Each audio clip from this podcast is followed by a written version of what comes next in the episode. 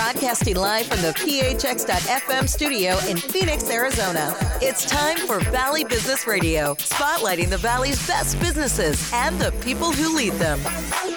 Welcome to another episode of the Arizona 100 podcast. I'm Adrian McIntyre with PHX.FM. With me, as always, is Abbie Fink, publisher of the Arizona 100. Hey, Abbie. Hey, Adrian. What's up? I feel like we should name this podcast just Hey, Abbie. Hey, Adrian. like that would be a good. Well, we, are pretty consistent in our greetings, that's for sure. We ought to branch out a little bit. You think? We could. Well, we let's could. talk about that. I mean, we can banter for hours about virtually nothing. So it could work. Worked for Seinfeld. It did uh, for like eight years or something. I don't think this is that. Well, they might not have thought this was that either until it just kept going, right? Right. So you never know. No, I don't. As my wife always tells me, I never know. Right. She's a wise woman. Yes. I think she really means it philosophically. Yeah. She's I talking wouldn't- about the underpinnings of knowledge and what it means to know, you know, epistemology and all that. No, she really means that you don't know anything. It's- I wouldn't know. No, you really wouldn't. And and wouldn't and and given what's coming up next, don't argue with it because you know Valentine's Day is right around the corner. I definitely would not pick an argument about who knows more than anyone else with this holiday on the Yeah. horizon. It's another big holiday too, you know. I do know. See, Oh, there's one thing I know. What do you know? Arizona Statehood Day, how about that? which is lovely. Isn't it? 109 years. Now, why is this a big deal? As somebody who's not from here, although to what degree is any of us really from here? oh, we are really getting up in the clouds today. Why is it a big deal? Yeah. Well, I think it's kind of cool to recognize the day that the place that we call home became part of the the union. There's a word I don't I, I had to look up. Conterminous. Conterminous United States. Not contiguous. Conterminous. Because those other two states are not connected or something. I don't know. I had to look it up. Is it conterminous or coterminous? I don't know. What's C O N? So con. Conterminous? Yes. Basically, we were the last of the 48 whatever states to become part of the Union back 109 years ago. Now, why is that? Why were we last? Yeah. Oh, are we getting philosophical again? no. I don't know. Probably just took some time for them to get their get organized and get their plan together. And you know, we were a territory for a long time and A had, you know, we were certainly existing. But you know, it probably takes a little bit of time and some applications and interviews and things before you can, you know, get accepted into the union. It's probably a lot of you know background checking and such that has to happen. my kids who are six and eight, so you know, highly knowledgeable as any six and eight year old are, um, tell me. Uh, pre-pandemic, anyway, they had a wonderful time visiting the Arizona History Museum at the Capitol complex, and were fascinated by the backstories and the details. So apparently, this answer to this question that I don't know is there to be learned. If they're open or not, I don't know that either. Uh, at the Well, History there's just a lot, you know, there's a lot of interesting facts about the state and and you know, so we've got obviously the Grand Canyon here. We're the only place in the world on the earth that grows the saguaro cactus. So it's kind of cool. Lots of, you know, hiking trails and biking trails. Two waterfalls are located here. I mean, there's just a lot of interesting facts, but that happens on, you know, Valentine's Day, February 14th. And so, you know, it's it's a Sunday this year, so you know we're not getting any kind of special day off of work or anything. But it is the day before President's Day, and so for some that will be a day off. So maybe you can extend your celebration of Statehood Day and Valentine's Day and President's Day. It's a wallop of a weekend. they're conterminous. These holidays. They are conter- conterminous. Okay, Yes. you'll win. You win the conversation today to use it in another. I still don't know what it means, but I But did I think it definitely use it in the sentence. I think it worked there. So, yeah, so that's just a little bit, a little bit of fun fact for our uh, listeners is Arizona Statehood Day. So, you know, can't, don't have a lot to say about that one. That's kind of ends it right there. But I do want to talk about something else on regarding um, leadership and trust, which is also something you and I have talked about a long time about, you know, what what makes a good leader and uh, what is effective leadership um, doesn't necessarily always mean um, that someone is trustworthy. We we follow and we you know we agree to be in their midst because we uh, you know think that they're an effective leader. Um, but really, to you know, to grow and advance, you really also have to be trusted. And I, I suspect I would put trust at the top of the list of something I would be looking for in someone that I wanted to follow because of the principles that they were doing. What do you think? Well, for sure. And it's interesting. We often put the word effective and leadership together. And I like adding trust to the mix because clearly there can be leaders who are effective through authoritarian, rigid enforcement of things. You can be effective with fear. You can be effective with all kinds of things. Um, but the way in which one leads and the degree to which that leadership inspires others to to follow and to lead in their own right um, relies on trust. And I think the best leaders are effective and trustworthy. Yep. The best leaders are not holding themselves separate in some way and getting people to follow through manipulation or intimidation, which unfortunately can be effective. But there's something else effective and good. Right. See, I am a little philosophical today. Very philosophical. Well, you know, we we feature uh, Randy Hall quite a bit in our um, Arizona 100 e newsletter. Um, he's with uh, Fourth Gear Communication out of um, Green, uh, Charlotte, North Carolina, and he talks a lot about what effective leadership is and you know wh- how you build that foundation. And much of what he talks about is in this concept of trust and where um, you know why you re- really why you need to have it and why you need all of those things to combine in order to get those that you are trying to influence and to come along and support and be a part of um, you know the conversation. You, you've got to build that sense. I can remember you know early on in this in when social media was becoming a little more mainstream and we were using it you know personally and professionally a, a, lot of conversation at that point was around trust and that that there was this inherent conversation around trust when I say to you, Hey, Adrian, I need a recommendation for X. I trust you. You give me the recommendation. I automatically trust and respect that recommendation, right? And probably seek it out. And we do that a lot through referral and other things, but um, there, the the platform provided an opportunity for that kind of exchange of information. And then I think somewhat over uh, you know over time that that maybe that trust factor eroded a bit because the platform kind of got in the way of itself. Um, but the the trust in the individual is really where how it gets delivered i don't think is the, is the issue as much as who it is that's you know delivering that message and are do we find them trustworthy? For sure and i think that's something that uh, can be easily taken for granted and so it behooves leaders to really examine this, inquire about it, and, and find out to what degree they are trustworthy and trusted.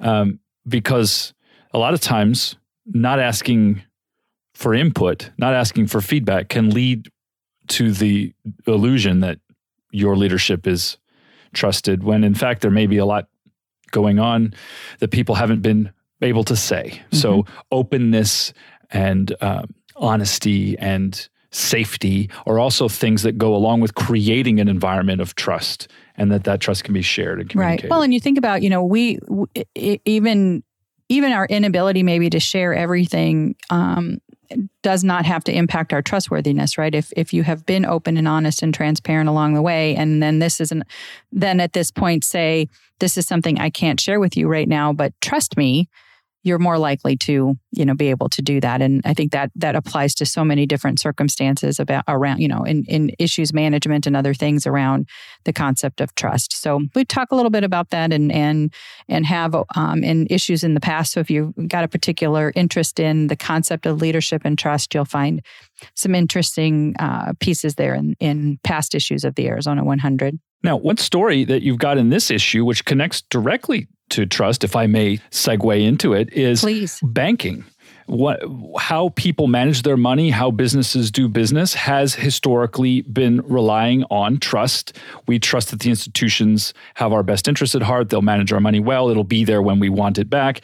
And you've got a story here about the Arizona Bankers Association moving in an entirely uh, innovative direction through their partnership uh, forming the Arizona FinTech Council, trusting technology and financial services. What's this all about? Well, and and that's um, you know the the concept of fintech, financial technology is you know we probably know it without knowing it, right? Those are things like PayPal and Venmo and other things where we're using technology to do our our banking. But the traditional banks have have maybe been a little bit slow to adopt that concept of really relying on technology because, of course, they're a, a, uh, relationship based and they want to see and interact with uh, with their individuals but the or with their customers but i think there, there's value now in in seeing how the two things can come together and really bring this um, really viable option right to to the concept of you know financial services and banking. And so um, they are putting together this council to evaluate um, the the different types of institutions and community-based banking and the larger um, institutions and and with you know significant assets in the marketplace? And really how can those stakeholders from the government perspective academics uh, those of us that are you know maybe the customers are providing service to the industry? And what does it mean and how do we grow that? And then ultimately how are we um, introducing it as a career opportunity right? That there might be some interest from the the student population our university students in looking at this as an as a um, a career path, a, a path to um, you know jobs and employment and such. So a pretty interesting relationship of blending kind of new concepts with more traditional tried and true and, and looking how we can be innovative in that space and connecting them to economic development as you said i mean clearly arizona is leading this uh, through the Arizona FinTech Sandbox, which is a public private partnership creating an environment in which new technologies can be developed and tested and proven. Uh, and so it really does create opportunities not only for companies uh, to relocate or establish themselves here, given this environment is so welcoming and and uh, and conducive to developing new financial tech, but also partnering with universities uh, and attracting the best and the brightest and all the other things um, to really really grow in this regard. I mean, it's amazing to me. This, we obviously won't go too far down this path because it's a whole other conversation. But it's amazing to me how mired in the past the way banking still is today. So it's nice to see that uh, an, an active embrace of innovation is happening here. Right, and I and and the the idea of collaboration, right, and and we've the br- bringing like minded individuals to look at a uh, a problem or create solutions for things from that different perspective, and really how that uh, blending of knowledge, you know, will advance. And we've we've talked a lot about these kind of collaborations with the public-private sectors and such coming together to do that. And and this is just another example of of how that's happening. And and you know, perhaps it's been the you know the pandemic that has pushed some of these things to the you know the top of the list of of what organizations like this want to do, or it's just a result of. But um, I think we're going to see a lot more of these collaborations come together with with um, you know businesses and and the government sector, the academics, et cetera, where we're coming together to you know look at and solve and create solutions for uh, the challenges that our businesses might be facing. So a couple other things um, in you know we always have uh, a focus in our issues on hospitality, and as we're coming around the bend here to uh, one year since the you know the the pandemic hit, and we saw you know almost a complete shutdown of travel and tourism there is slowly starting to um, come back and our our hotels and restaurants across the state are really looking at opportunities to be able to you know in, in, entice the locals, those of us that live here in Arizona, to come and visit? And then, you know, what can we offer externally to the the traveling public when it's safe to do so to come out and you know and visit and see what we've got going on? So, Scottsdale Princess has their Winter Wonderland uh, throughout the month of February. Um, you can ice skate, and there's snow themed rides and activities for kids and s'mores and all sorts of things. Really, a whole day's worth of activities out there at the Scottsdale Princess. The Wrigley Mansion is partnering up with um, Phoenix Theater to present some outdoor theater experiences at the beautiful Wrigley Mansion. Um, outside, you know, overlooking the city with these uh, best of Broadway programming. So, really, some opportunities and and again, those collaborations between different organizations to, you know, bring these incredible experiences to to us here locally, and then any visitors that might be coming to to the state to see what uh, what the beautiful 48th state has to offer. Uh, a few other tourist opportunities.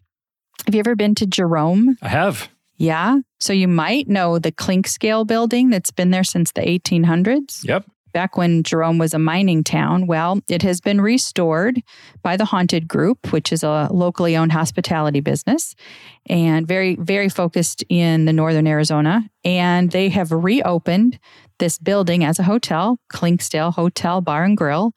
And it is really kind of a luxury with chic amenities and kind of the um, upgraded, very modern style of amenities, but really with a, a nod to its um, 1800s history. So if you're looking for a road trip, that might be an opportunity to uh, check them out. Some fun food opportunities. And uh, so they're in northern Arizona in Jerome, kind of a funky little town and cool little spot to check out.